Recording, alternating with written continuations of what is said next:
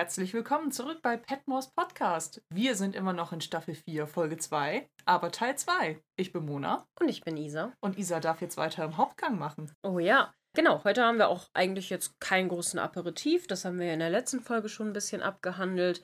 Und Vorspeise gibt es diesmal auch nicht, weil auch das haben wir in der letzten Folge schon abgehandelt. Und ja, ich starte dann einfach direkt in den Hauptgang. Mrs. Petmore hat wieder einen wunderbaren Hauptgang gekocht. Er ist serviert und wir sind gespannt, wie es schmeckt. Wir befinden uns in Gregsons Wohnung und Edith und Gregson essen gerade zusammen und Edith stellt fest, dass Gregson doch sehr häuslich ist, als er ihr dann einen Kaffee selber machen möchte. Und das findet sie schon ziemlich bemerkenswert. Er lehnt dann aber ab, dass er das ist und sie insistiert aber, weil ihr Vater wüsste ja nicht mal, wie man einen Kessel Wasser aufsetzt. Und er würde quasi auf dem Boden liegend gefunden werden, auf der Suche nach der Küche, wenn er keine Bediensteten mehr hätte. Das mhm. heißt, er würde quasi sterben. Und äh, ich, da sehe ich Robert auch, ja. Doch. Aber fies ist das schon. Also, sie traut ihrem Vater ja wirklich gar nichts zu. Nee, das stimmt. Beide schmunzeln dann auch und wechseln dann das Thema auf Gregsons Staatsbürgerschaftswechsel, also dadurch, dass er halt Deutscher werden möchte. Mhm. Und Gregson beteuert, dass es ihm nichts ausmacht, gehasst zu werden, solange nur Edith ihn nicht hassen wird.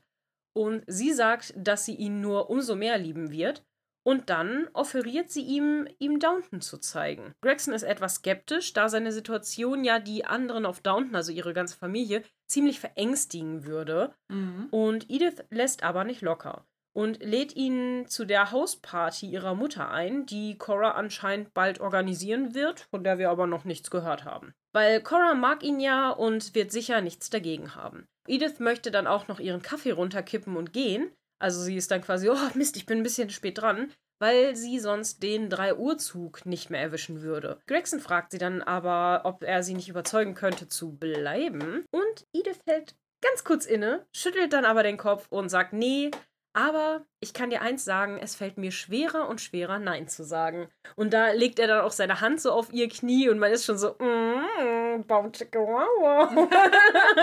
Nein, aber tatsächlich kommt es nicht dazu. Ich sag bang, bang, bang die bang. Ich sag bang, bang, bang die bang. Ja, noch nicht. Noch wird er nicht. Oder zumindest haben wir das nicht mitbekommen, ne? Der geht doch alles ganz züchtig zu hier bei den beiden. Genau. Aber sie wollen schon. Aber sie wollen schon ein bisschen. Ja, sie, also nein, wir wechseln dann, wir wechseln dann aber die Szene und wir sind auf Downton und Mary tritt bereit, die Sache anzugehen aus der Vordertür und Tom steht bereits neben dem Auto und hält ihr freudig grinsend die Tür auf. Und dann wechseln wir wieder die Szene. Ähm, wir sind in äh, York auf dem Marktplatz und gleich auch in der Dance Hall. Ähm, und Jimmy steht gerade auf dem Marktplatz und bemerkt Anna und Rose, die gerade noch an einem Blumenstand stehen, dann sich aber in Richtung der Jubilee York Dance Hall bewegen. Und da habe ich schon mal ein ganz bisschen Recherche. Und zwar für diesen, also ich habe sowohl für den Tanztee, der ja noch kommt, als auch für diese, ähm, für diesen Örtlichkeit, mhm. wo die reingehen. Ähm, das habe ich so ein bisschen kombiniert, weil sich das quasi ineinander fügt, so ein bisschen. Hallo, Isa aus dem Schnitt hier. Ähm, ja, an der folgenden Stelle wird es ein bisschen verwirrend, weil ich mich da irgendwie komplett in meinen, ja, Unterlagen vertüdelt habe. Was ich eigentlich sagen will, gleich im Folgenden, ist, dass diese Jubilee Dance Hall in Hoxton Hall gespielt, also naja, gespielt, ge gedreht wurde.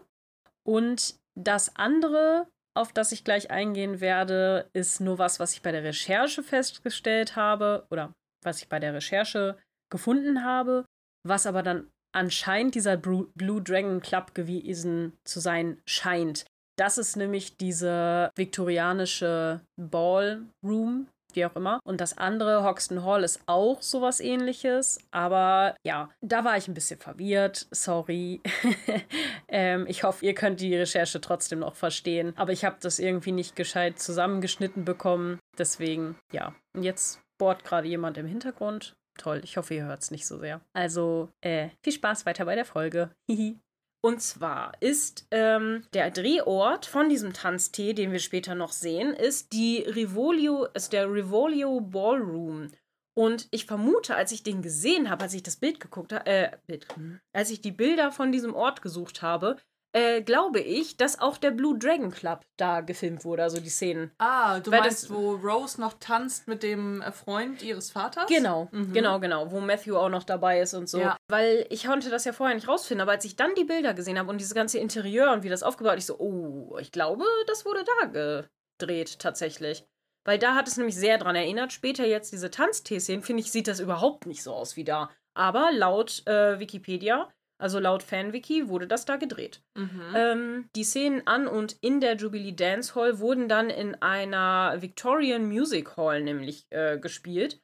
Und die liegt im Osten von London und heißt Hexton Hall. Also, das ist dann doch nochmal was anderes. Aber bei der Recherche, jetzt weiß ich wieder, warum ich das durcheinander gebracht habe. Bei der Recherche bin ich nämlich auf diesen Rivolio Ba- Ballroom gekommen. Und da dachte ich, oh ja, das muss ich nochmal nachschieben, weil Aha. Blue Dragon Club. So, jetzt, jetzt habe ich es wieder. Also, Hoxton Hall ist dieser ähm, Jubilee Dance Hall in York. Diese Hoxton Hall liegt aber in London und die Jubilee Dance Hall soll ja in York sein.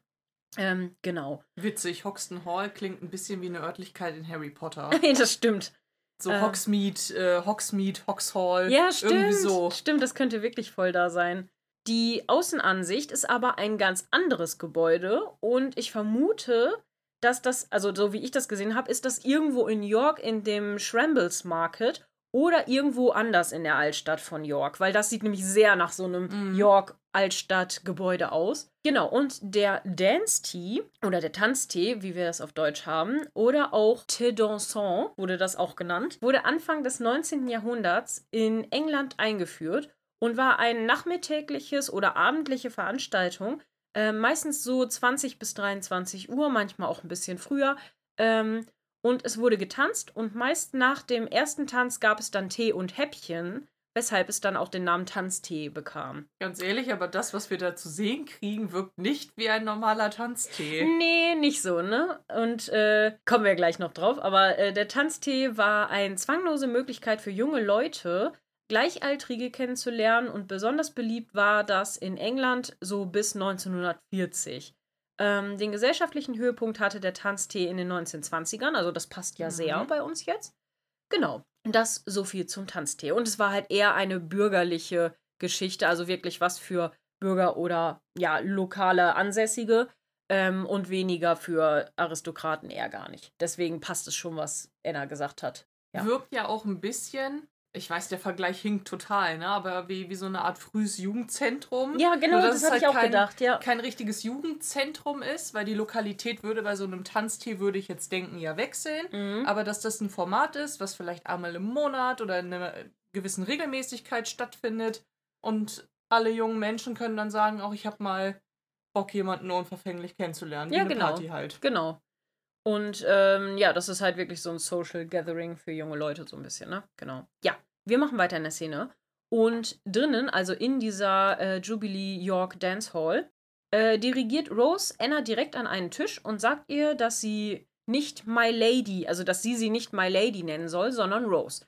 Anna lehnt dies aber ab und Rose erklärt, äh, ja, dann nenn mich eben gar nichts. Ne, so von wegen, dann ist egal, dann nenn mich einfach irgendwie nichts, aber nicht My Lady. Sie setzen sich dann und werden direkt von einigen jungen Männern bemerkt. Und Anna möchte dann Tee bestellen und Rose antwortet nur sehr sarkastisch: Ja, natürlich, Tee, aber vielleicht mit einem besonderen Etwas in meinem. Ne? Mhm. Und der Kellner versteht dann auch schon ganz recht und Anna guckt sie ein bisschen schockiert an. Der Kellner geht auch direkt los und dann wird Musik gespielt, bei der Rose ganz aufgeregt bemerkt, dass es ja der One-Step ist. Aber warum ist denn der so langsam, ne? Also eigentlich kennt sie den wohl ein bisschen schneller. Rose streckt dann so ein bisschen den Arm hoch und Ein begibt sich lassiv. Genau, begibt sich halt in so eine lassive Pose, in der sie sich so auf den Stuhl regelt. Und Anna stellt fest, dass sie sich nicht so offensichtlich verhalten soll. Also don't be so, so obvious, sagt sie. Mhm. Und nach äh, Rose Sicht ist es aber eigentlich ganz in Ordnung, weil ich verstehe gar nicht warum. Das funktioniert doch. Ne? Ja. Ja. Und wir sehen auch, es funktioniert nämlich auch. Ein junger Mann namens Sam Thorley tritt dann an ihren Tisch und fordert Rose direkt zum Tanz auf. Rose stellt sich zögernd mit Rose äh, Smith vor und dann gehen sie tanzen. Jimmy kommt zu Anna an den Tisch und erklärt, dass er für Mrs. Petmore in der Gegend war. Dann fragt er Anna, ob sie tanzen sollen und Anna bejaht dies, da sie dann besser ein Auge auf Rose haben kann. Weil Jimmy, den wir ja draußen quasi auf dem Markt schon gesehen haben, hat den nämlich auch gesehen und ist denen erstmal direkt gefolgt. Ich habe mich ja gefragt, ja. entschuldige die Unterbrechung, ja.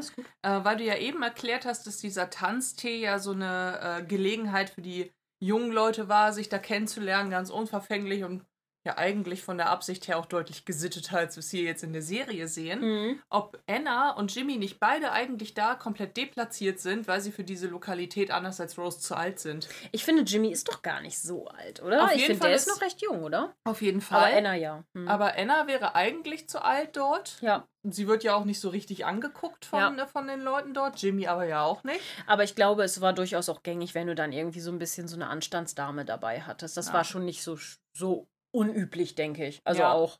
Wobei ich auch so. sagen muss, zu dem äh, Sam schon mal vorgegriffen, ich finde ihn ja irgendwie süß. Also später, nett, ja. später, äh, später verhält er sich ja wirklich auch mega gut ihr gegenüber. Merken ja. wir uns das für später. Merken wir uns das. Für, genau, Hashtag merken wir uns das für später. Ähm, Sam erklärt, dass er ein Gärtner ist und fragt Rose, was sie denn so macht. Rose flunkert dann, dass sie ein Hausmädchen auf Downton ist und Sam stellt fest, dass sie doch eine Ladiesmaid sein muss, weil sie so posch klingt. Und äh, das finde ich sehr interessant, weil Posh ist ja so ein bisschen dieser Ausdruck im Englischen für, wenn man so ein bisschen versnobtes, hochtrabendes Englisch spricht. Ja, so, ein bisschen, ne? so, ne? Genau, so ein bisschen Etepetete ist, genau. Und Rose erklärt, dass sie gar nicht schlau genug wäre, um eine Ladiesmaid zu sein und sie aber äh, an ihrem Akzent gearbeitet hat. Und ich finde das ziemlich nett, ehrlich gesagt, da sie Anna damit als sehr schlau und talentiert darstellt. Mhm. Und das finde ich irgendwie sehr schön, weil das ist irgendwie wieder so Rose-Moment, wo ich denke, oh Mann, die appreciated richtig, was die anderen für Arbeit leisten. Und dann nimmt sie sich aber auch wieder komplett kopflos an anderen Stellen. Also, ja, ja Rose ist irgendwie ein bisschen ein ambivalenter Charakter. Ja, wobei ich auch sagen muss, also vielleicht liegt es auch an dieser Szene, auch daran, dass äh, sie auch einfach eine junge Frau verkörpern äh, soll, die auch sehr abenteuerlustig ist. Ja. Aber ähm, manchmal denke ich, äh, denk ich mir halt auch, puh, weil sie dann so kopflos ist, wirkt sie auch ein bisschen wie das hübsche Dummchen. Ja, das Und stimmt. das finde ich sehr schade, weil sie ist eine schöne Frau. Ja, und na? Rose hätte Potenzial, auch ein deeper Charakter zu werden. Ne? Total. Ja. Also mhm. auch ein bisschen, äh, gerade weil sie ja diese Appreciate-Momente hat, finde ich es sehr schade, dass diese Kopflosigkeit sehr stark umschwenkt in, ja, ich bin irgendwie das Dummerchen. Mhm. Und ähm, dass das dann auch für den Moment, wo Sam sie bemerkt, auch sehr oberflächlich wirkt. So nach, ja. oh, ist eine schöne Frau. Ich denke so, ich, also ich, so ein bisschen, ich weiß nicht, kannst da nicht. Anyway, vergesst, vergesst, vergesst es einfach. Ich finde es nur sehr schade, sie könnte deeper sein. Das stimmt, das finde ich auch. Ja. Dann bemerkt Rose auch Jimmy, der halt mit Anna neben ihr tanzt und ist kurz sehr überrascht und hat ein bisschen Angst, dass er quasi sie verraten könnte. Dann tanzt sie aber äh, weiter mit Sam, den sie anscheinend ganz schön hot findet. Ne? Mhm. Ne? Also ist sie schon ein bisschen eingenommen von dem. Ja, dann wechseln wir aber die Szene. Mhm. Und wir haben einen sehr, sehr tollen White Shot auf Downton und die umliegenden Parkanlagen. Und Mary stellt ebenfalls fest, was für eine schöne Aussicht das ist. Und dass sie die sehr mag. Und Tom erklärt ihr, dass das Gute an der Aussicht ist, dass man die Ländereien gut einsehen könne. Und rechts von der Hecke liegt Oakwood Farm und äh, alles daneben bewirtschaften wir selber. Mary will wissen, ob sie Oakwood Farm auch übernehmen wollen, aber Tom verneint dies.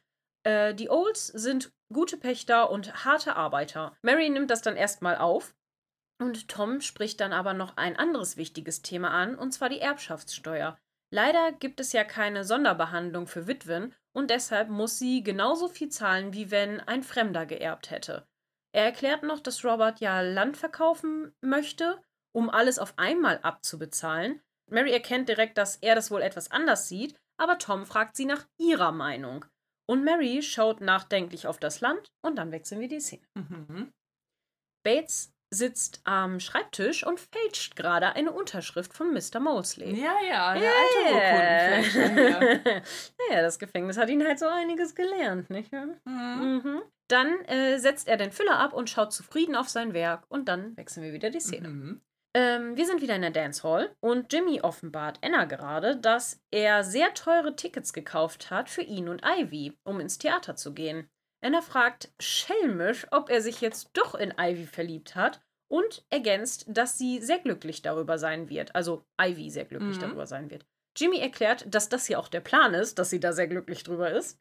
Und dann bricht aber neben denen ein Streit zwischen Sam und einem anderen Mann los, da der andere Mann ebenfalls mit Rose tanzen will. Rose lehnt dies aber ab und wehrt sich auch tatsächlich gegen ihn und er wird aber ziemlich übergriffig. Ja, voll. Genau, und er wird dann aber auch sehr wütend, weil er halt eben schon den einen oder anderen über den Durst getrunken hat. Sam bekommt dann einen Kinnhaken verpasst und dann beginnen die beiden zu rangeln und sich zu prügeln. Und Rose versucht noch, den anderen von Sam dann loszureißen. Ähm, Sie beschimpft ihn auch ziemlich. Ja, sie stimmt, sie beschimpft ihn auch ziemlich. Und dann wird sie aber von Jimmy und Anna wegbuxiert, damit sie sich eben nicht in die Gefahrenzone weiter reinbegibt. Und dann hört man auch schon die Pfeifen der Polizei, die näher, also die jetzt reinkommen.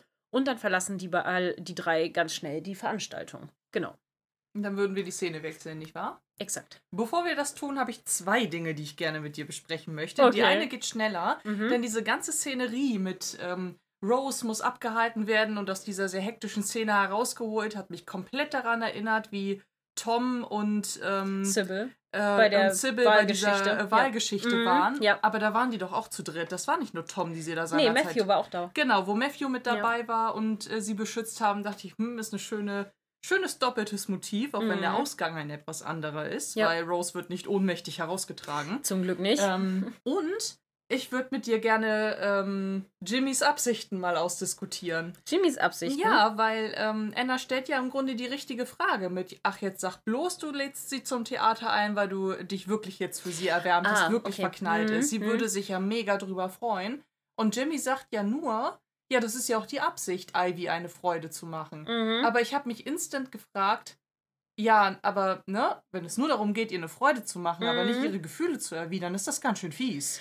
Also, Vielleicht- was denkst du? Ist er jetzt ja, verknallt oder nicht? Das, das ist das Ding. Also, im Anbetracht der Tatsachen, dass ich noch weiß, was noch passieren wird, alles, ist es, finde ich seine Motivation da irgendwie nicht so ganz aufrichtig. Als ich das das erste Mal geguckt habe, habe ich gedacht, okay, offensichtlich ist er noch nicht so verliebt in sie, möchte es aber vielleicht werden oder zumindest versuchen zu gucken, wie sind denn meine Gefühle ihr gegenüber überhaupt, überhaupt weil sowas kann sich ja auch entwickeln. ja, voll. Ne? Die, ja, verbringen ja schon viel Zeit miteinander, aber äh, sie sind eben auch äh, so, dass sie halt nicht so viel private Zeit richtig miteinander haben. Und dementsprechend möchte er das vielleicht einfach ändern, weil ich meine, Ivy ist ja jetzt auch kein hässliches Mädchen oder Nein, so. überhaupt nicht. Und ist halt so potenziell, sage ich mal, die einzige erreichbare Dame für ihn da, weil er einfach wenig Zeit so privat verbringen kann. Gut, und auch anderen. einfach kein Interesse an Daisy hat. Genau, äh, auch kein Interesse an Daisy hat, die anderen sind zu alt oder vergeben und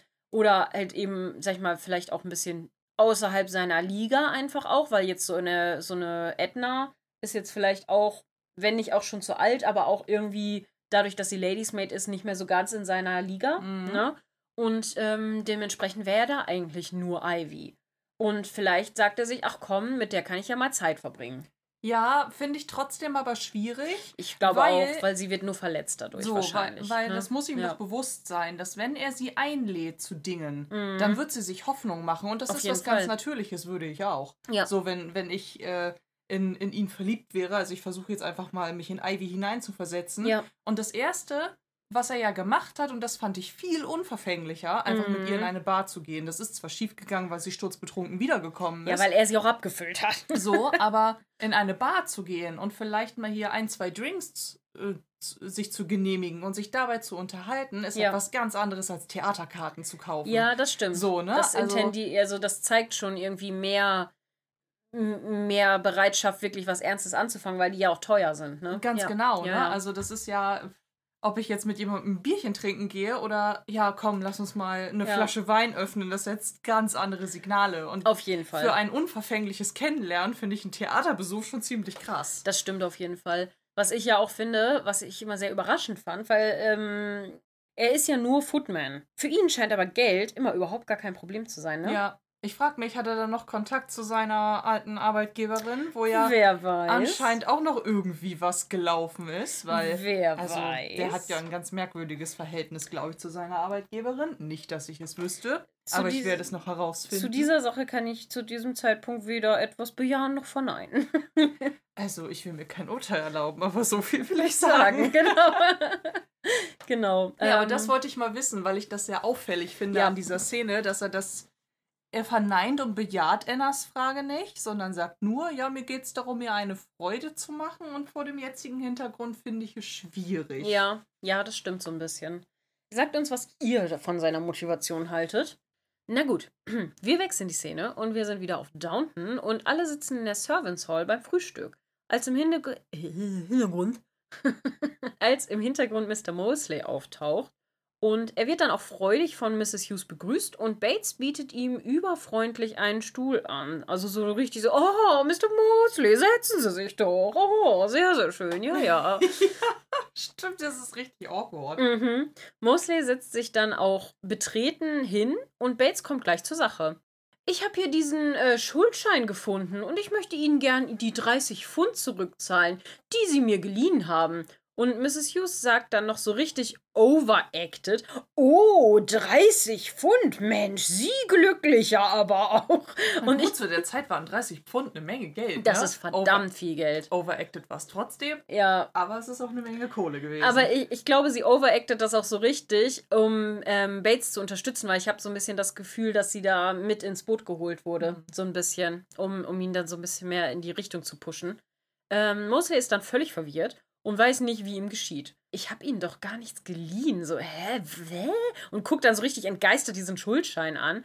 Und Bates äh, verweist dann auf die Unterschrift und erklärt noch, dass es ihm leid tut, dass er das so lange vergessen hat. Und Mosley nimmt dann das Ganze auch sehr verwirrt hin. Und Bates gibt ihm das Geld und geht dann nach oben zu Robert. Und das ist halt schon so, ne, weil er sagt halt so, ja, hier, aber das ist doch ihre Unterschrift. Und Mosley so, ja, ja, ist es wohl, okay. Und er so, wie konnte ich das vergessen? Hä, ne? Woher Ja. hatte Bates überhaupt die, äh, ein Dokument mit Mosleys Unterschrift, um die fälschen zu können? Die Karte für Gwen, wo Ach er drauf ja, du hast- unterschrieben ja, hat. ach, du hast- Was meinst du, warum Bates unbedingt Mosleys Unterschrift Ja, haben wollte? Ja. Jetzt war ich Brain AFK. Ah, schön. Ja, genau. Bates geht dann halt nach oben, um Robert umzukleiden, weil der Gong halt ge ge ge gekling- gegongt wird. Geklonkt. Ich wollte gerade ge geringt, äh, aber das ist irgendwie, ähm, ja, weiß ich auch nicht. Ringelding. Ringelding, ding, genau. Jimmy bittet dann Carson um ein Wort und Anna folgt Bates, um zu fragen, warum er das gemacht hat jetzt. Und er erklärt dann, als sie dann so ein bisschen im Flur sind und ein bisschen alleine sind, erklärt er, dass ähm, das Gefängnis ihn so einiges gelehrt hat und er alles tun wird, um für Anna das Leben nur ein bisschen besser zu machen. Dann lächelt er und geht. Und Anna guckt ihm so ein bisschen verträumt hinterher. Jimmy hat dann Carson um einen freien Tag gebeten. Also jetzt sind wir quasi bei der anderen Unterhaltung. Ja. Und Carson will ihm und Ivy eigentlich nicht freigeben. Aber er wird von Mrs. Hughes und Mrs. Petmore etwas bearbeitet und gibt dann doch nach. Als Jimmy den Raum dann verlässt, ähm, tuscheln Mrs. Hughes und Mrs. Petmore noch. Mrs. Petmore hofft dann, dass das nicht Ivys Herz brechen wird, aber Mrs. Hughes sagt ihr, dass sie alle mal ein gebrochenes Herz brauchen, so bevor es halt vorbei ist. Also so hier und da mal, ne? ja, Und- beziehungsweise es ist der natürliche Lauf der Dinge, dass du ein bis zweimal in deinem Leben ein gebrochenes Herz hast, bevor Genau. du zum Schafott geführt wirst. Na, Quatsch. Bevor du ins Gras beißt. ja. genau. Petmore stimmt ihr dann auch zu und dann gehen die beide schmunzelnd in die Küchen. Carson bleibt so ein bisschen verwirrt zurück und wechselt dann aber das Thema und findet es sehr seltsam, dass das Theater auch mal äh, Teil seines Lebens war. Also sagt das zu Mrs. Hughes, die noch zurückgeblieben ist in der äh, Küche, also in diesem Zwischengang. Es ist immer so ein bisschen, die sind so ein bisschen zwischen Küche, ein bisschen im Mhm. Gang, irgendwie ganz komisch. Naja, ähm, Mrs. Hughes nutzt äh, die Gelegenheit dann, um ihm zu erklären, dass Mr. Grigg den 11 Uhr Zug nach Belfast nimmt, um dort zu arbeiten. Carsten fragt, was das ihn anginge, und Mrs. Hughes erklärt, dass es eine offene Wunde ist. Und ich weiß ja nicht alles, aber das hier weiß ich ganz sicher. Sie täten besser daran, diese offene Wunde zu nähen und sie heilen zu lassen. Und ich glaube, das ist mein Lieblingszitat, ich bin euch ganz Mhm. sicher. Aber ich finde das sehr schön auf jeden Fall, weil ähm, das wieder so ein richtiger Mrs. Hughes-Moment so. Hab ich. Ich habe ja nicht viel zu sagen, aber eins sage ich schon dazu, ne? Weil, Ja, ich, ich habe auch drüber nachgedacht, einfach weil sie recht hat. Ja. Ne? Weil man merkt Carsten schon an, dass das ähm, etwas ist, was ihn so ein bisschen die Kontrolle und Beherrschung verlieren ja, lässt. ja, Und dass das etwas ist, was er in sich verbuddelt. genau. Und was ihn auch zu einem schlechteren Menschen werden lässt, was er Moment, eigentlich ja. nicht sein müsste. Ja, Richtig. Und das, dann ist es halt auch wieder so ein kleiner Kalenderspruch, muss ja man ja auch sagen. natürlich, ist schon so.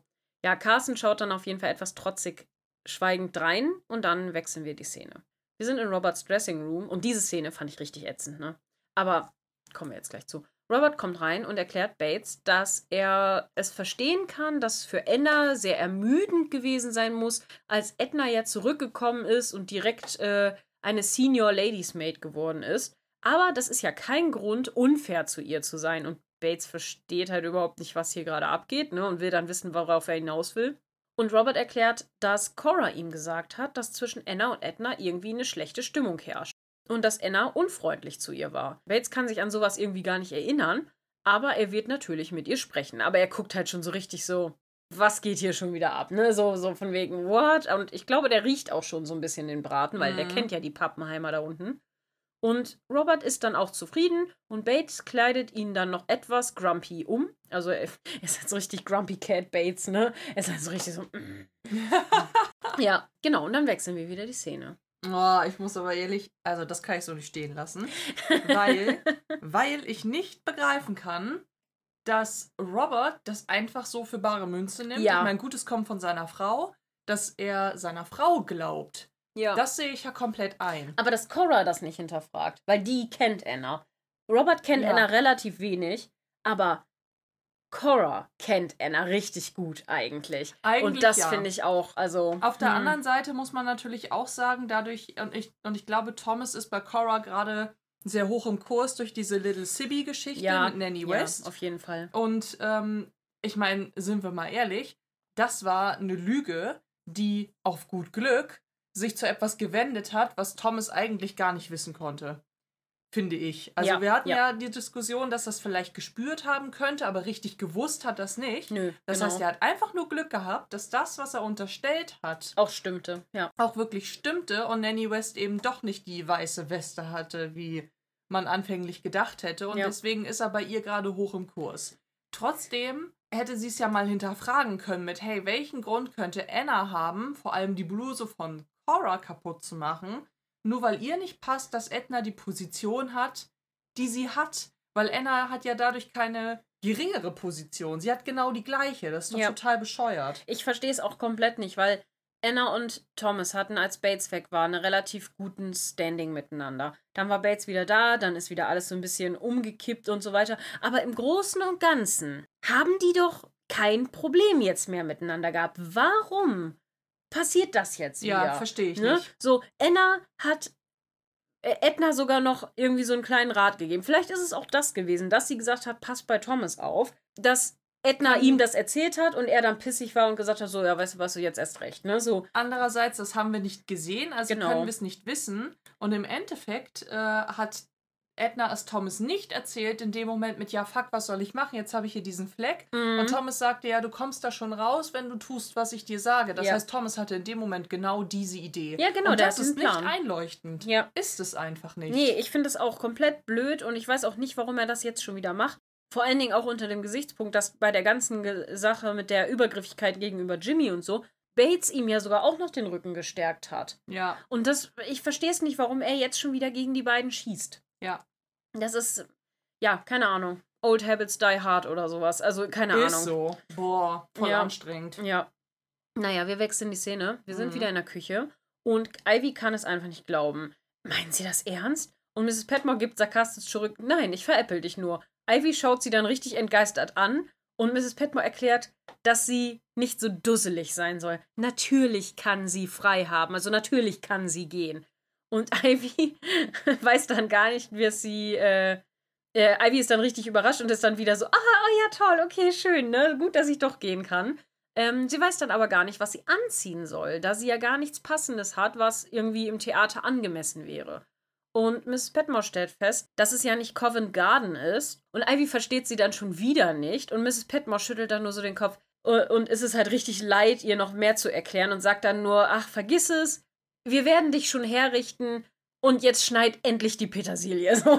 So, das ist so geil, weil einfach Ivy so die ganze Zeit, hä, Covent Garden, verstehe ich nicht. Ja, aber auch Ivy, ne? Genau wie bei Rose, auch Ivy wird leider sehr oft als das hübsche Dummchen dargestellt. Aber Finde sie, ich sehr schade. sie ist auch ein kleines Dummchen, weil sie ist Ja. einfach auch, sie hat keine gute Bildung, sie kennt nichts von der Welt, sie ist noch sehr jung.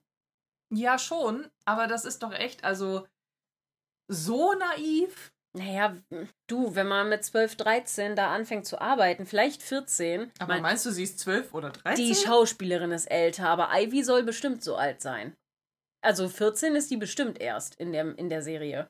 Hm, war Kinderarbeit damals erlaubt? Ja, war's. Holy shit, ey. Also in dem Alter war das auch keine Kinderarbeit. Weil du hast, äh, also du hast auch bis in, ich glaube, locker die 70er oder so, hast du auch richtig früh deine Lehre angefangen, Ja, teilweise. Also auch mit 14, 15, 16 sowas. Hast du deine Lehre angefangen.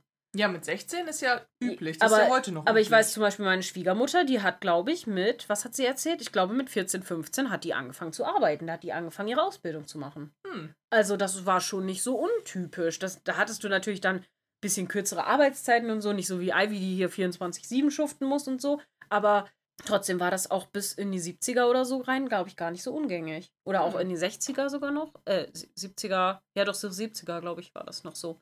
Naja, egal. Auf jeden Fall ähm, ist Ivy jetzt halt die ganze Zeit immer so, oh, was? Hm, ne? Und dann soll sie halt die Petersilie weiterschneiden. Und Daisy schaut dann böse rüber zu Alfred, der ebenfalls sehr sauer aussieht und dann rausgeht, so richtig. Und dann ähm, sagt Daisy noch, dass sie nicht versteht, äh, wie er immer noch an ihr interessiert sein kann, jetzt wo sie ja quasi offensichtlich nur noch Augen für Jimmy hat. Mhm.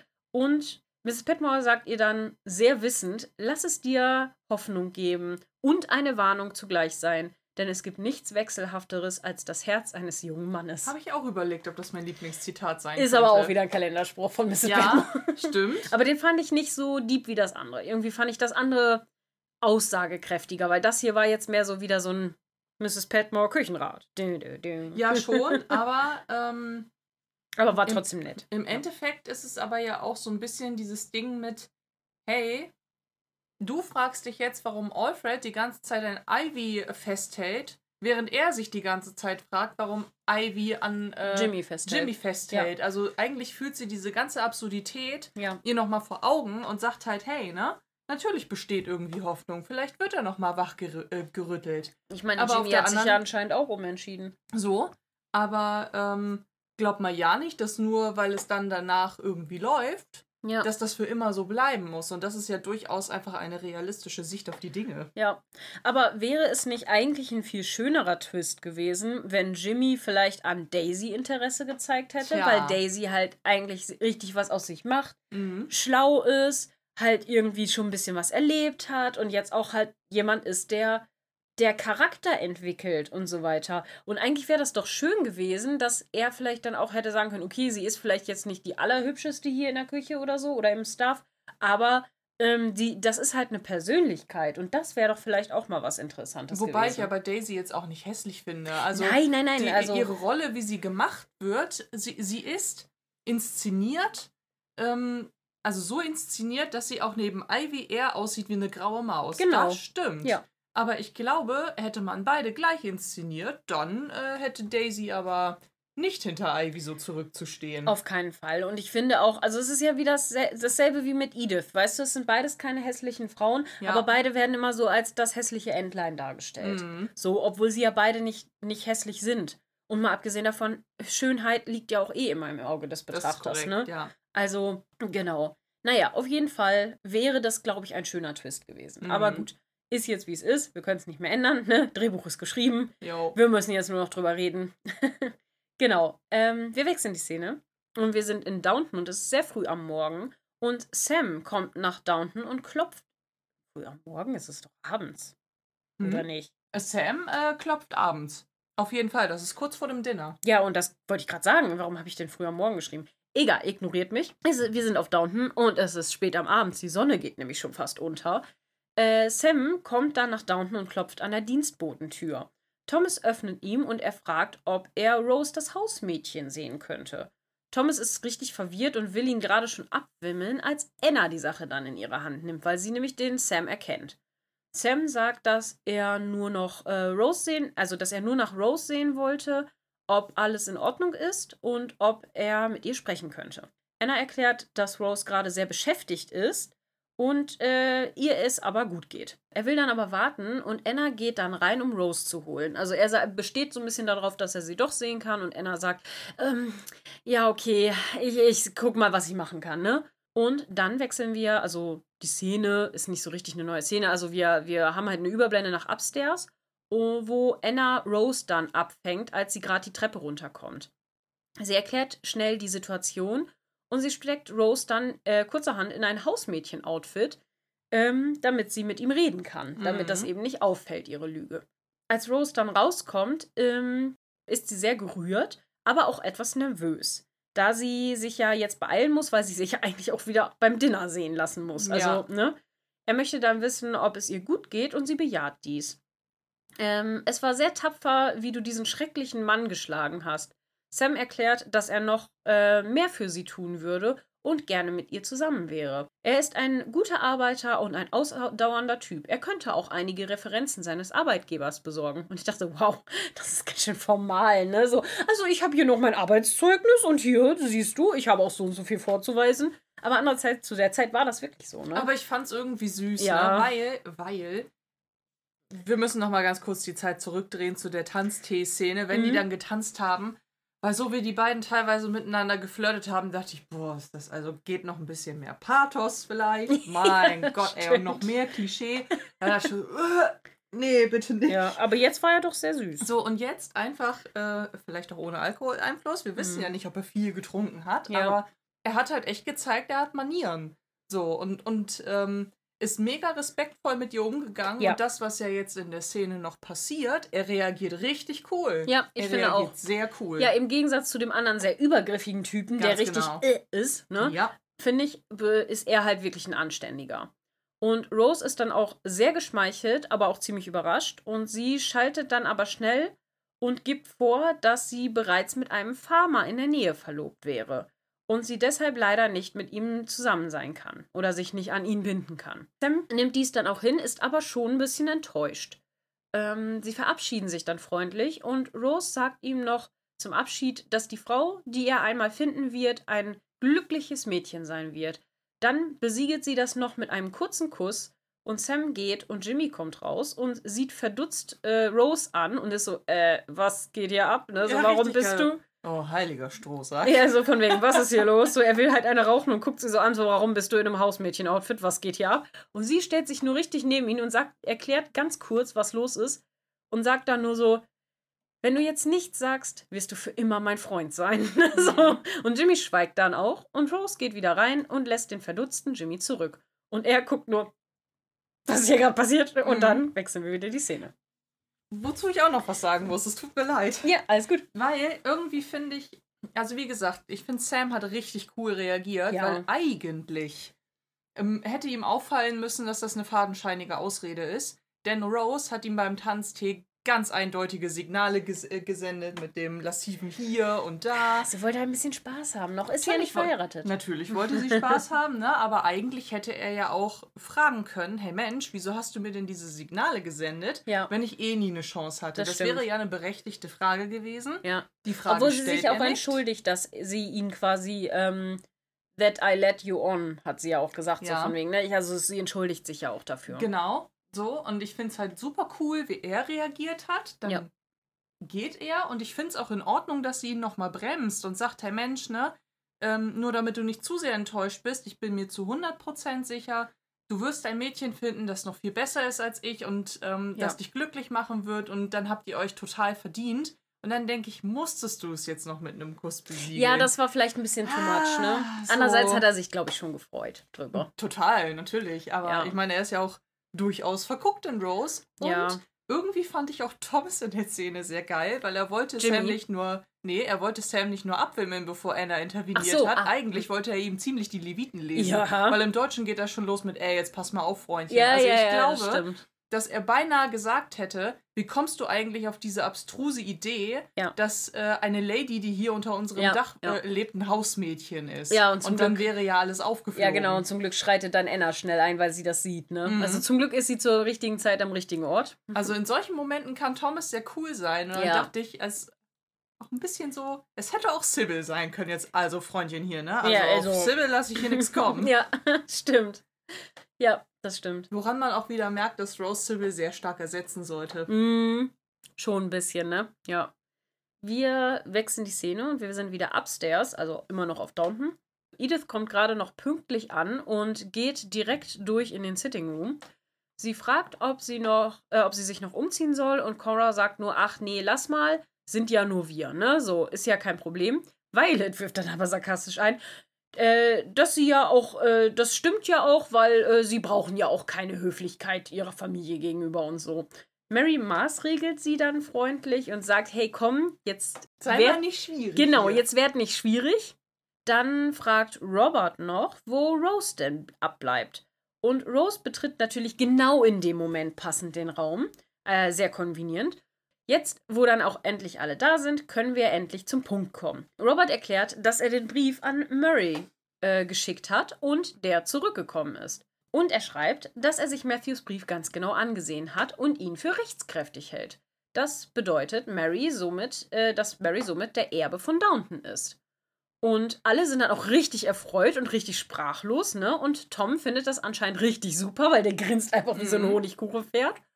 Und Mary, Tom und Robert bleiben dann noch kurz im Raum, während die anderen alle zum Dinner gehen.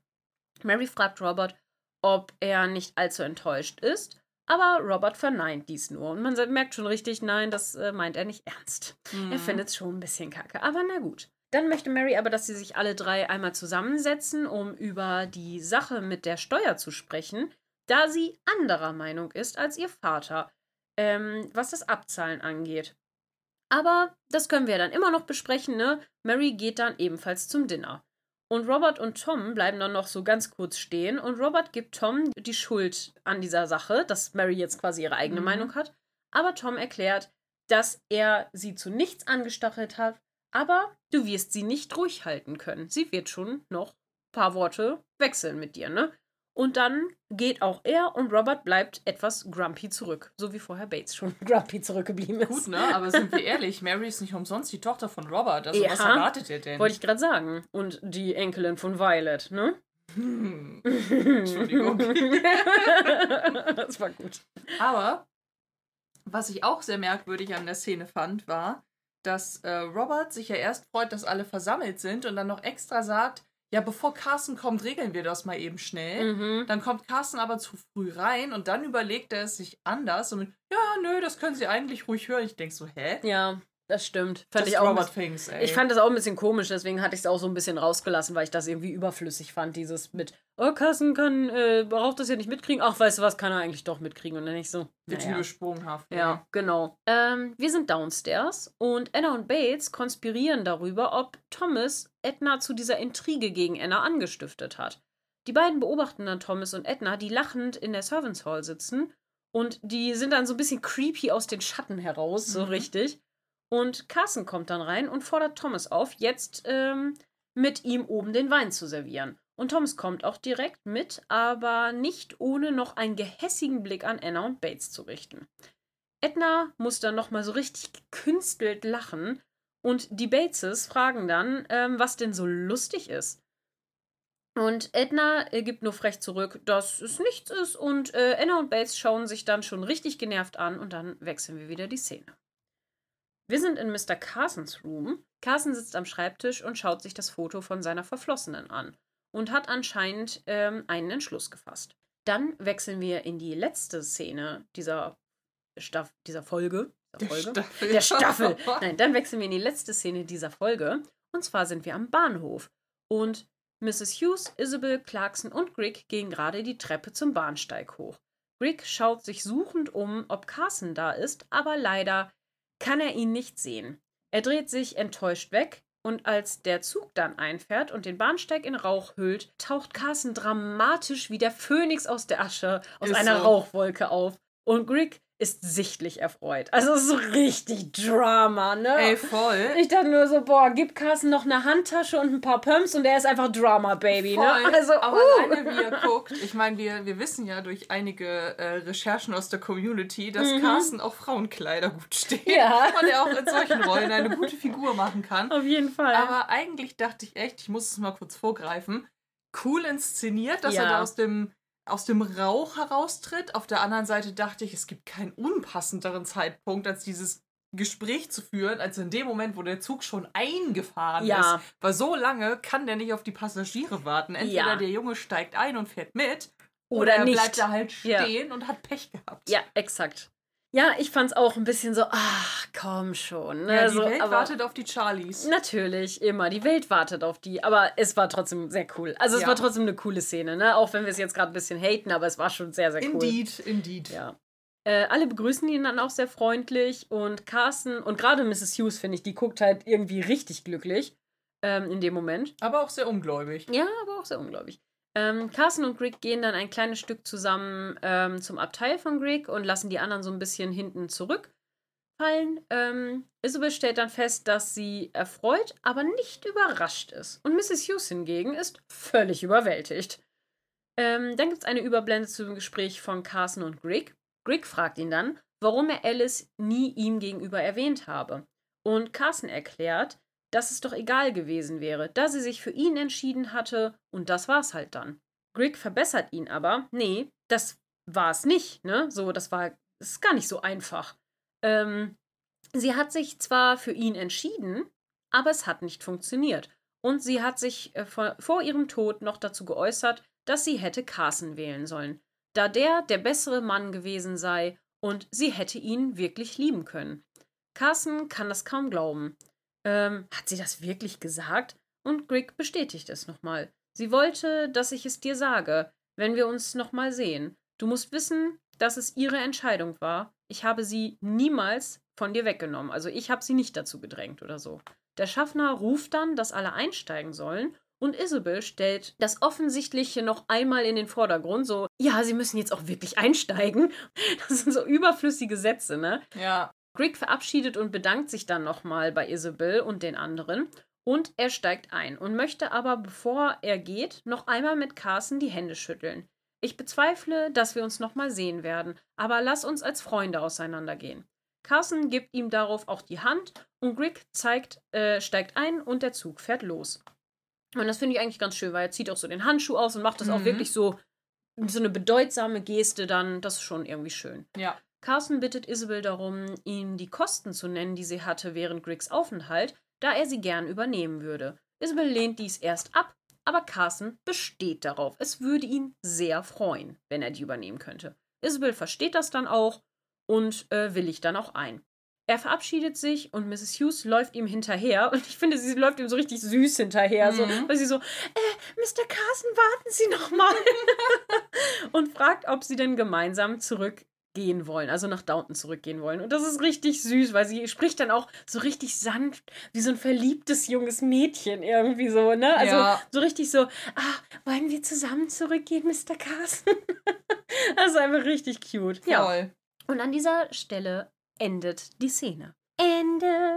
Ende. Aber ich muss noch was dazu sagen. Sag was. Und zwar habe ich mich gefragt, Zeitstrang, mhm. ähm, ob dieses Gespräch zwischen Greg und Alice stattgefunden hat nach seinem ersten Besuch auf Downton, weil er sagt, ja, sie Mhm. ist vor fünf Jahren gestorben. Ähm, oder ob das äh, nochmal davor war, weil ich so dachte, ey, als Griggs allererstes Erscheinen Mhm. ist ja echt ganz schön aschig, weil er ja ähm, auch Carson versucht zu erpressen. Mhm. Also nichts davon wegen mit, ja, ich habe ein ehrbares Leben geführt und natürlich hätte ich dir das noch ausgerichtet. Mhm. Wenn das aber danach mit Alice erst geführt hat und dann zur Besinnung gekommen ist, dann fände ich es kohärent. Jetzt muss ich gerade selber über den Zeitstrang nachdenken. Ist es denn schon fünf Jahre her, seit er auf Downton war? Ich glaube ja, ne? Also es kann schon passen. Also es muss halt, äh, wir müssen uns die Frage stellen, ob das vor oder na, nach dem Krieg war. Es war vor dem Krieg, ne? Weil dann ja, ist es mehr als fünf Jahre her. ja. Nämlich fast zehn, also acht mindestens. Meinst du das Gespräch jetzt? Ja, sein erstes Auftauchen auf Downton. Ja, also ich glaube schon. Ich meine, das war vor dem. Das war doch, das war doch die äh, zweite Folge von Downton oder die dritte. Stimmt. Du hast recht. Also das ist auf jeden Fall weit davor. Also das passt schon, glaube ich, vom Mhm. Zeitstrang. Also es passt schon. Ähm, gut, wo wir gerade schon so munter am Diskutieren sind über Sachen, wollen wir in den Community-Teil übergehen. das äh, können wir sehr gern tun. Okay. Zum Abschluss gönnen wir uns nochmal ein leckeres Dessert. Dann würde ich gerade, bevor wir jetzt äh, zu den Community-Fragen kommen, äh, nochmal unserer Steady-Unterstützerin Fox danken. Ja. Genau. Ähm, das haben wir natürlich in der letzten Folge auch schon getan und das werden wir natürlich jetzt auch weiterhin äh, in jeder Folge tun. Also immer ein liebes Dank an unsere Steady-Unterstützerinnen, die an dieser Stelle einfach bisher nur Fox sind. Also, aber damit ihr es schon mal wisst, also wenn ihr äh, da plant, uns auf Steady zu unterstützen, dann werden wir euch natürlich auch in jeder Folge dafür danken. Genau. Okay, dann weiter zum, äh, zu den Community-Fragen. Jo, und da ist einiges passiert, also nicht nur an Fragen, äh, die gestellt worden sind, sondern auch Diskussionen, die sich ergeben haben. Und zwar hatten wir äh, vor geraumer Zeit ja äh, darüber gesprochen, welches äh, chinesische Sternzeichen passt eigentlich so auf die Charaktere. Und das Mhm. äh, war alles recht äh, theoriebasiert, aber Germknödel Mhm. hat tatsächlich mal äh, recherchiert oder an, anhand dessen, was man über die Charaktere so weiß, geguckt, hey, in welchem Jahr könnten die geboren sein und Mhm. welches chinesische Sternzeichen ergibt sich denn daraus? Könnte oder hat sie es auch im, äh, im Wiki oder so nachgeguckt? Das schreibt sie nicht. Okay. Ähm, ich nehme es jetzt einfach mal an. Germknödel, wenn ich falsch liege, dann ähm, berichtige uns gern. Mhm. Ich bin mir auch ehrlich gesagt gerade nicht mehr sicher, ob wir das hier schon so mal erwähnt haben. Falls es sich doppelt, verzeiht mir. Mhm. Ähm, weil Robert 1865 geboren sein soll, Mhm. wäre er im Jahr des Büffels geboren. Okay. Mary äh, mit dem Geburtsjahr 1890 wäre Tiger. Mhm. Wobei Germknödel auch sagt, wäre sie 91 geboren, wäre sie Hase, was aber ihrer Meinung nach nicht passt. Okay. Edith äh, ist 1892 geboren und ein Drache. Mhm. Sybil ist ein Affe mit 1896. Mhm. Und da sagt sie noch, naja, wäre sie 95 geboren, wäre sie eine Ziege, was eher nicht so passt. Mhm. Und Violet wäre wie Mary auch ein Tiger, weil sie von dem Geburtsjahr 1842 ausgeht, weil wir da ja auch schon mal drüber diskutiert hatten, wann wurde Violet eigentlich geboren, Mhm. wegen dieser ganzen Geschichten, die sie so erzählt. Mhm. Das wollte ich einmal nachgetragen haben. Okay. Bis wir gefragt haben, wer eigentlich welche Sternzeichen so ähm, in der Community hat. Ich habe mal eben äh, eine Liste aufgemacht, was das denn bedeutet. Mhm. Also Robert war Büffel, hast du gesagt, Ja. ne? Das steht für Fleiß und er ist pflichtbewusst, verlässlich, familienorientiert, traditionell, fleißig und geduldig. Ja, das könnte hinkommen. Ja. Das äh, könnte einigermaßen passen. Mit fleißig und geduldig würde ich jetzt vielleicht nicht so sagen, aber genau. Dann hatten wir bei äh, Mary den Tiger, ja? Und bei Violet auch, ja. Okay, ja. Mut ähm, steht das äh, Symbol für und sagt, äh, es, die Personen sind stark, aktiv, freiheitsliebend, gesellig, temperamentvoll und impulsiv. Ja. Ja, sehe ich. Ähm, was war das? Hase kann sie nicht sein. Sensibel, einfühlend, harmoniebedürftig. Nee, das sehe ich wirklich nicht bei Mary, das stimmt. Mhm. Ähm, so, dann hatten wir bei Edith den Drachen, richtig? Ja. Ähm, da steht äh, Stärke für. Ähm, sie ist mutig, selbstbewusst, liebenswert, großherzig, intelligent und ehrgeizig. Ja, ja schon. Also zu der späteren Edith würde ich sagen, ja, zu der vor, äh, früheren Edith nicht so. Nee, das stimmt. Ja. Was hatten wir dann noch? Ziege Ähm, war die Alternative für ja. äh, Dings, ne? Nee, das war bei Sybil, die Affe sein soll. Affe soll sie sein, also Anpassungsfähigkeit, organisiert, flexibel, intelligent, wissbegierig, erfolgs- und lösungsorientiert und sie war alternativ Ziege, Ja. einfühlsam, sensibel, fürsorglich, freundlich, ausdauernd, geduldig. Sehe ich ehrlich gesagt beides bei ihr so ein bisschen. Fast sogar fast mehr die Ziege. Würde ich sogar fast sogar eher bei ihr sehen. Also sie ist auch ein bisschen wild und natürlich auch ein bisschen intelligent und so weiter und wissbegierig, Ein aber äh, sie ist auch intelligent und wissbegierig so. Das sehe ich natürlich bei ihr auch. Mhm. Aber ich finde, dieses Einfühlsame und gerade dieses Fürsorgliche und Freundliche, das sehe ich sehr bei ihr. Mhm. So, was hatten wir jetzt noch? War's das? Das war's. Das war's. Okay. Also Cora So. oder so ist nicht rausgesucht worden. Ja. Dann äh, gab es eine Astro kleine... TV bei Mona und Isa. Ja. Diesmal haben wir nicht Gala befragt. Nein. Rossmann.de. Ich habe gerade gar keine Ahnung, welchen Artikel ich gerade befragt habe. Ich habe nicht geguckt. Irgendwo, wo eine Anzeige drin war, ist es vielleicht nicht so wichtig.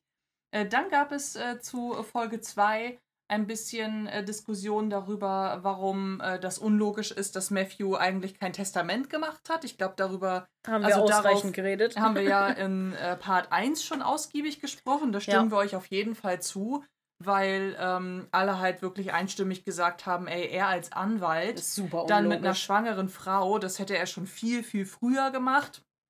Unter anderem hat äh, Franzi noch gesagt, ja, Robert is doing Robert things und das, ja, Ja, ja. fühle ich auch. Ähm, und gleichzeitig, worüber wir auch gesprochen haben, warum muss Thomas jetzt schon wieder so intrigant sein und äh, so gegen Anna und Bates sticheln, dass es irgendwie in alte Muster zurückfallen. Ja, auch Hätte das. die Serie unserer Meinung nach echt nicht gebraucht. Nein, sehen wir auch so. Ähm, genau, also das, äh, da können wir auf jeden Fall zustimmen. Dann gab es ja die große Sache mit der Frage nach Gregsons Motiven, ne? Richtig. Und das würden wir jetzt eben noch besprechen. Es gab ja noch eine andere Diskussion. Okay. Verzeiht uns, weil das äh, Folge 3 betrifft, würden Ja. wir das auch gerne erst in Folge 3 besprechen Genau. wollen und dann äh, nicht so weit vorgreifen.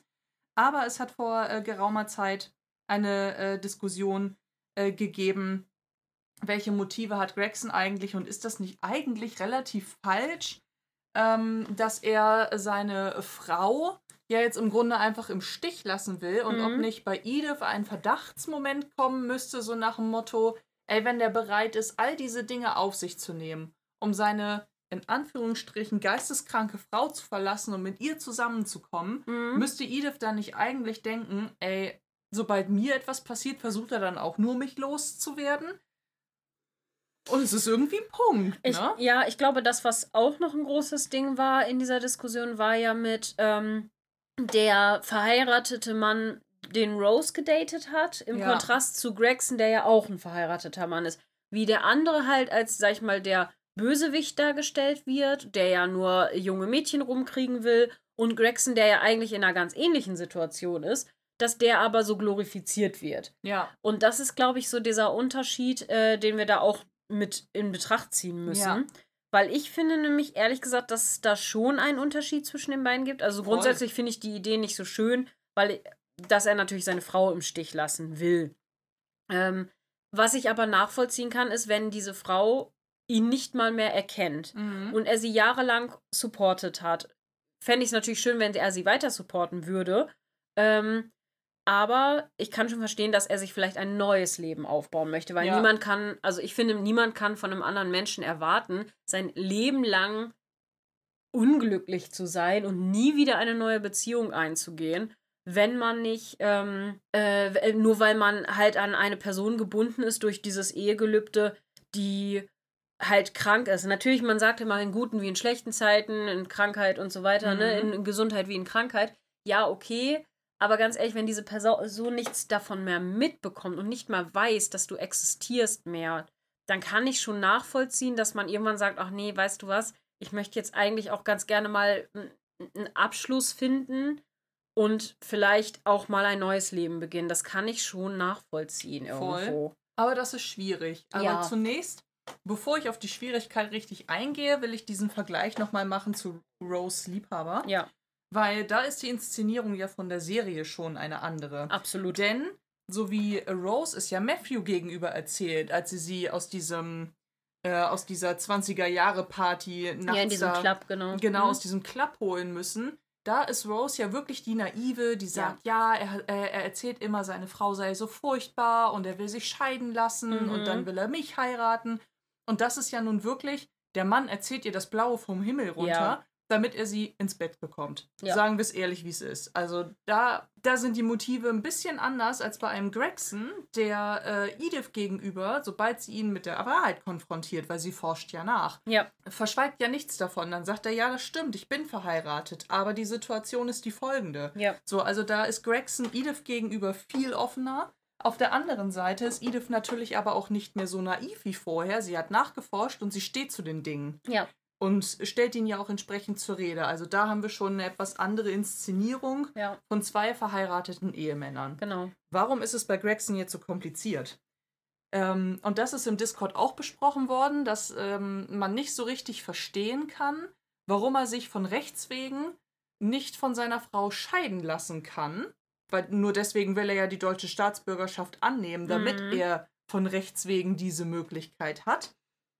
Und das sehe ich ein bisschen ähm, dadurch begründet, was wir ja schon mal recherchiert hatten, bevor den Witwen oder überhaupt Frauen mehr Rechte einberaumt äh, worden sind, mhm. waren die ja komplett abhängig von ihren Ehemännern. Genau. Finanziell und ähm, ne, vom, vom ganzen Leben her. Und da ist es natürlich irgendwie schwierig, Gregson zu erlauben, seine in dem Moment geisteskranke Frau zu verlassen, weil wenn sie ihn nicht einmal mehr erkennt, mhm. auf, so unterm Strich also gar nicht mehr zurechnungsfähig ist, ja dann kann sie ja auch nicht selber für sich sorgen. Und irgendwie muss ja dieses Institut oder diese, ähm, ja, dieses Krankenhaus, ja, dieses Anstalt, Hospital, genau. die Anstalt, in der sie ist, muss ja auch bezahlt werden. Wir haben ja keine Ahnung davon, ob die noch andere lebende Verwandte hat. Ja. So, aber eigentlich ist ja der, das Ehegelübde vom Gesetz wegen früher so gestrickt gewesen, dass in dem Moment, wo ein Familienvater seine Tochter in die Hände des Ehemannes gibt, dass der für sie aufkommt. Dass der für sie auch ja. aufkommt. Und zwar für den Rest seines Lebens. Seines Lebens. Ja. Oder ihres Lebens in dem Moment. Ja. Und wenn Gregson es halt einfach schafft, sich scheiden zu lassen,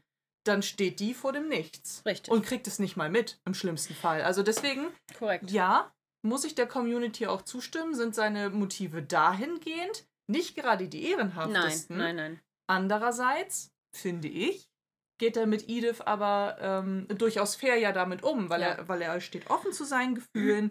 er, er hält nicht mit der Wahrheit hinterm Berg und dass seine Motive ernster Natur sind, zeigt er ja auch einfach dadurch, dass er die deutsche Staatsbürgerschaft annehmen Dass er bereit will. ist, halt sehr viel für Edith auch zu machen. So ist es. Und das Ding ist ja jetzt, es ist ja auch eine ganz andere Lage. Der, ähm, der Lover von Rose hätte Rose ja nie geheiratet. Der hätte so seine Frau es. nicht verlassen. Der hat sie halt belogen.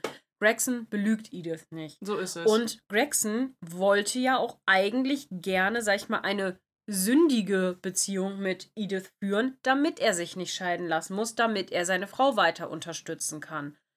Das aber auch wieder schwierig Edith dann gegenüber. Er hat es zwar offen kommuniziert. Finde ich eigentlich nicht. Also das ist eigentlich okay, weil das ist halt seine Pflicht, das muss er tun. Und das ist auch sehr ehrenhaft, dass er das dann weiterhin tut, weil er könnte ja, wie gesagt, es jetzt auch, wie es jetzt läuft, ne, eben nicht mehr machen.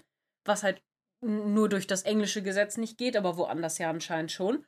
Aber ich finde das ehrlich gesagt jetzt nicht so schwierig Edith gegenüber, wenn es eine andere Zeit wäre. Ne? Mhm. Ne? Das müssen wir dazu sagen, weil in das dieser Zeit nämlich. ist es halt so, ja gut, aber Edith hat genug Support von ihrer Familie, die ist reich. Also, wenn wir mal ganz ehrlich sind, wäre das nur moralisch gesehen blöd, für, für die beiden. Wenn man, wenn die Zeit einem etwas offenere oder moderner denkende Zeit wäre, was ja jetzt so langsam auch kommt, mhm. aber ähm, wenn das einfach ein bisschen moderner wäre, dann wäre das überhaupt kein Problem, weil dann würden alle auch seine Situation verstehen und würden sagen, boah, das ist ja super ehrenhaft, dass du dich da auch für einsetzt weiterhin und so weiter, aber dass er ein neues Leben anfangen möchte, ist ja völlig in Ordnung. Ja, das Problem absolut. ist, dass das Edith Stand nicht zulässt. Wenn Edith eine bürgerliche wäre, wäre das wahrscheinlich kein Problem. Dann würden die wahrscheinlich so leben. Aber, und da, weil er würde ja Edith trotzdem supporten. Weil, ja. ne, oder beziehungsweise sie arbeitet ja auch selber, sie verdient ja Geld. Also ne? sagen wir es mal so, vielleicht wäre es sogar noch schwieriger, wenn sie eine bürgerliche wäre. Weil sie dann weniger finanziellen Background hätte. Korrekt. Ja. Und ähm, weil äh, so oder so stünde ja ein Vater hinter ihr, der da irgendwie bei einer unverheirateten Tochter noch ein Mitspracherecht hätte zu dieser Zeit. Ja, aber es hätte Eigentlich weniger durch, Skandal gegeben. Das ist richtig, aber jetzt gerade, weil du ja schon meintest, die sind reich, also kann es denen ja quasi egal sein. Ein gewisser Skandal kommt ja erst noch, wir merken uns das mal für später. ähm, aber was ja eigentlich die eleganteste Lösung wäre, und das hätte Gregson ja durchaus mal einstreuen können. Er sagt dir ja, ich bin bereit, nach Deutschland zu reisen, die deutsche Staatsbürgerschaft anzunehmen, damit ich mich von Rechts wegen von meiner Frau scheiden lassen kann, damit ich dich heiraten kann. Mhm. Dann ist ja alles schön und gut, dann sind die beiden in einer legalen Beziehung. Aber wenn er dann sagen würde, hey Mensch, du musst aber verstehen, dass meine erste Ehefrau natürlich irgendwie noch finanziell von mir abhängig ist, wirst du dich dann damit leider anfreunden müssen, dass ich sie finanziell immer noch weiter unterstützen muss. Ja. Oder es gerne möchte. Vielleicht ja. nicht nur nicht muss, weil von rechts wegen wäre er dann geschieden, aber vielleicht möchte er das gerne. Aber es wird ja auch nicht gesagt, ob das nicht auch passiert. Also da wird, das, das Ding ist, diese, diese Diskussion wird ja gar keine Bühne gegeben. Ja, das stimmt. Also so grundsätzlich wissen wir ja gar nicht, ob Gregson vielleicht trotzdem seine Frau noch weiterhin unterstützt, weil es wird nie gesagt, dass er es nicht tut. Ja. Es wird aber auch nicht gesagt, dass er es, also, ne, Ja. Dass er es eben nicht mehr tut und auch nicht, dass er es weiter tut. Also wir wissen es eben nicht. Mhm. Das ist halt das Ding und das werden wir halt auch Spoiler nie erfahren. Ja. Ja, auf jeden Fall, es ist halt schwierig. Ist eine ganz schwierige Situation. Will man ihn dazu zwingen, für immer alleine und unglücklich zu bleiben? Ka kann man Edith das zumuten, dass sie in einer äh, Beziehung lebt, wo sie quasi in Sünde in Anführungsstrichen lebt? Auch schwierig, auch zu der Zeit für Frauen sehr, sehr schwierig. Ich denke für Edith noch am einfachsten sogar, wenn dieser ganze Skandalaspekt da nicht hinter Mhm. wäre, wegen ihres Standes. Am einfachsten wäre es für ihn wahrscheinlich, wenn er einfach eine, eine reiche Witwe zum Beispiel hätte. Ähm, oder eine, was weiß ich, eine relativ wohlhabende bürgerliche, Ja. mit der äh, die sich auch selber unterhalten könnte.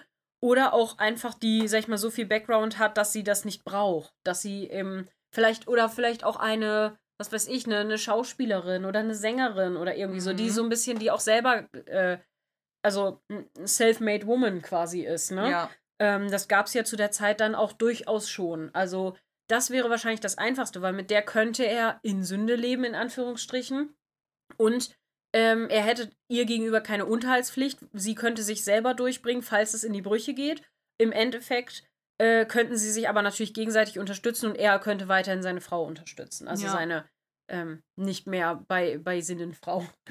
Ja, wobei selbst wenn sie bei Sinnen wäre, wäre das mit der Scheidung wahrscheinlich trotzdem nicht so einfach, denn wir haben es ja auch bei Vera äh, Bates und Mr. Bates gesehen, Ja. dass äh, so eine Scheidung anscheinend damals auch nur möglich war oder grundsätzlich nur möglich ist. ja. ja, entweder bei Untreue oder wenn beide Parteien damit einverstanden sind. Und ich glaube, deswegen ist Ja. es auch von Rechts wegen nicht möglich, dass er sich von seiner Weil sie Kranken Frau nicht geben kann. richtig genau. Ja, ja, scheiden klar. lassen kann, weil sie nicht in der Lage ist, ihre Zustimmung zu geben. Auf So jeden ist Fall, es. auf jeden Fall. Naja, es ist auf jeden Fall ganz, ganz äh, schwierig, die Situation. Ich kann Gregson da verstehen und ich verstehe auch, also es ist interessant, wie unterschiedlich diese zwei relativ ähnlichen Ausgangssituationen beschrieben werden Ja. in der Serie oder gezeigt werden. Ähm, das ist auf jeden Fall ein guter Punkt, den hier im Discord auch, der ja auch ausgiebig äh, diskutiert wurde.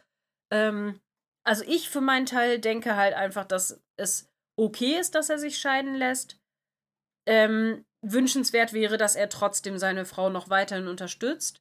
Ich weiß gerade nicht genau, wie das mit dem Sozialsystem zu der Zeit war, aber ich glaube, die haben Leute, die dann in so einer, in so einem Krankenhaus war, in den 20ern auch nicht mehr auf die Straße gesetzt. Ich Ja. glaube, das war dann auch schon, dass der Staat dann dafür aufgekommen ist.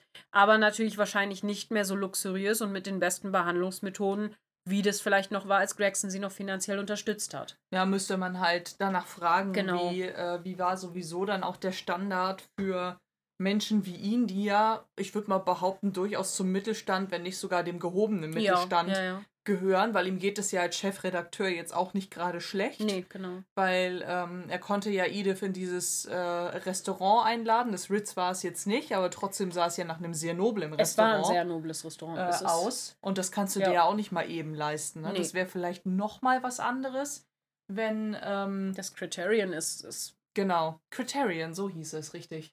Und es wäre halt nochmal was anderes, wenn Gregson jetzt äh, ein Gehöft hätte oder so. ja, auf jeden Fall. Deswegen, also ja, ist eine schwierige Frage. Gibt es, glaube ich, nicht so die richtige Antwort drauf. Nee. Also muss, Es glaube ist ich. kompliziert. Es ist kompliziert, schwierig, um es äh, mit Schwierig. unserem äh, Downton Duktus zu sagen. Ähm, aber hat natürlich alles Pros und Cons. Ne? Also ist halt Mhm. einfach so. Was sagst du dazu? Wie siehst du das? Ich habe jetzt so viel gesagt, wie ich das sehe. Naja, ich sehe es ja genauso. Das, äh, mein Plädoyer, warum das Ganze schon rechtlich schwierig ist, habe ich ja dargelegt. Mhm. Und ich sehe es halt wie du. Also es, ich finde es verständlich, dass jemand, der äh, nicht mehr darauf hoffen kann, mit seiner eigentlichen Ehefrau ein glückliches Leben zu führen, Mhm. dass der sich nach etwas Neuem umguckt, Ja. dass er einfach ein glückliches Leben führen möchte. Das finde ich ist nicht verwerflich. Ja. Absolut nicht. Und ähm, das kann ich nachvollziehen. Und wenn er das mit Edith offen kommuniziert und das tut er und sie willigt ein, du, Dann steht dem ja eigentlich meiner- nichts im Wege. Ne? aus meiner modernen Sicht heraus sage ich dann, let it be. Ja. Ja. Ja, schwierig. Ähm, lasst uns ruhig auch außerhalb des Discords, äh, wenn ihr nicht auf dem Discord seid, gerne wissen, was ihr davon haltet. Schreibt uns da hingegen gerne eine Nachricht bei Instagram oder so oder eine E-Mail. Ähm, wir lesen das und wir antworten in der Regel auch auf alles und jeden. mhm. äh, genau. Dementsprechend würde ich sagen, haben wir noch was im Community-Teil? Wir hatten Nein. noch, wir hatten noch äh, bei Instagram eine Frage. Ist das mein Handy? Das ist deins, ja. Okay. Ihr müsst wissen, wir haben das gleiche Handy. Mhm. Mit der gleichen Hülle. Es ist sehr verwirrend. ähm. Achso, das war auch zu der nächsten Folge, ne? Mit Edith Outfits und den Bändern im Haar. Mhm. Okay. Nee, gut. Nee, alles klar. Dann äh, haben wir an dieser Stelle keine Fragen mehr gehabt. So, wenn wir irgendwas vergessen haben, wenn wir irgendwas übersehen haben, dann macht uns gerne darauf aufmerksam. Schreibt uns auf jeden Fall. Das ist ganz wichtig, weil wir wollen natürlich nicht, dass irgendwas untergeht, aber manchmal verliert man ein bisschen den Überblick, weil so viel geschrieben wird und dann. Ähm, Auch ja. in verschiedenen Channels. Exakt. Aber das ist ja eigentlich schon die perfekte Überleitung in unseren Werbeblock. Den würde ich jetzt einfach mal an mich reißen, denn dieser hat heute so viel gesagt. Ja. ja, genau. Also ihr dürft äh, gerne liken und kommentieren, fleißig unsere Folgen hören.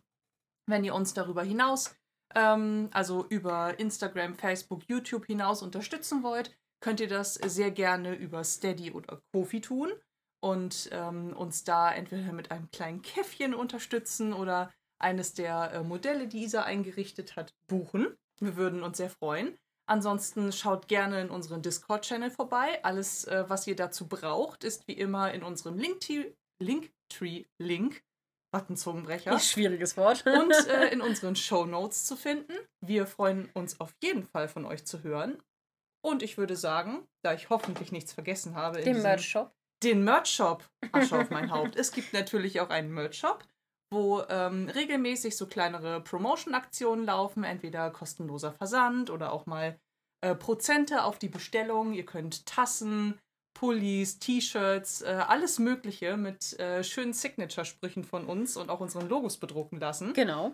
Wie zum Beispiel schwierig oder merken wir uns das für später? Genau, oder auch äh, unsere schöne Teekanne oder das Bild von uns, ähm, wo wir, also quasi unser Coverbild, äh, gibt es da dann natürlich einfach unser Name in einem bestimmten Schriftzug.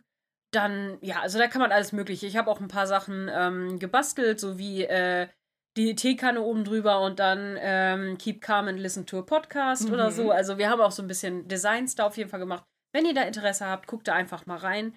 Ähm, an der Stelle können wir auch ganz gut auf den äh, Merch-Shop von äh, Auf ein Butterbier verweisen, weil das die stimmt. haben nämlich jetzt auch ein paar schöne Sachen und die haben sogar was auch mit Stick da möchte ich auch noch mal gucken, ob wir das auch noch mal, weil ich finde das sehr hübsch und sehr mhm. hochwertig, wenn etwas gestickt ist. Deswegen äh, guckt auch ruhig bei denen mal im äh, Merch-Shop vorbei, weil die haben da auch ein paar neue Sachen. Das sieht auch sehr schick aus, muss ich sagen. Und man kann immer schön buttrig bleiben. Genau, man kann immer schön buttrig bleiben. Wir genau. bleiben auch buttrig, freuen uns auf, äh, aufs nächste Dinner bei Mrs. Petmore und Exakt. freuen uns natürlich auch mit euch wieder zu dinieren. Ganz genau. Bis dann.